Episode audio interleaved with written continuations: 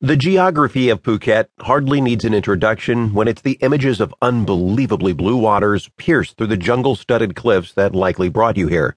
It's not the images alone, then perhaps tale of some of the best parties to be had in the world over the stories of a paradise for divers, sun seekers, snorkelers, and climbers.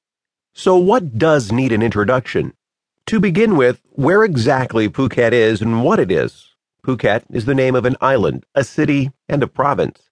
Thailand is split into 76 provinces that act like the country's states, and Phuket is one such province located in the south of Thailand that is comprised of 32 smaller islands and one large island called Phuket.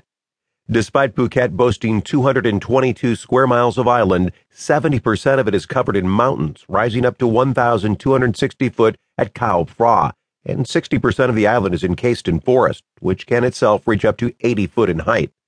This, nevertheless, leaves plenty of beautiful beaches, with typically the most golden and most maintained to be found on the west coast of the island.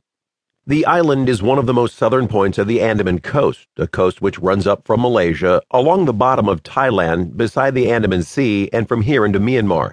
The Andaman Sea is itself a smaller part of the Indian Ocean.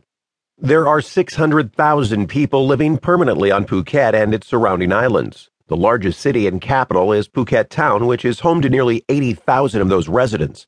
For tourists, though, the beach and town of Patong is the main hub of activity, with the best of Phuket's nightlife and resorts being located around there. The idea of retreats and resorts are not to be taken idly here, as Phuket is host to some of the best spas and resorts on the planet, which many would come to visit even without the beaches and coral reefs running alongside them. Unlike a lot of Thailand, which is couched in rich Buddhist tradition and overloaded of fascinating temples, Phuket lives for the beach, and the majority of residents work in the tourist industry. This leads to the need for a guide like this, because if you're not careful, you can end up spending all of your days in Phuket squashed in all sides by tourists and paying a lot for the privilege.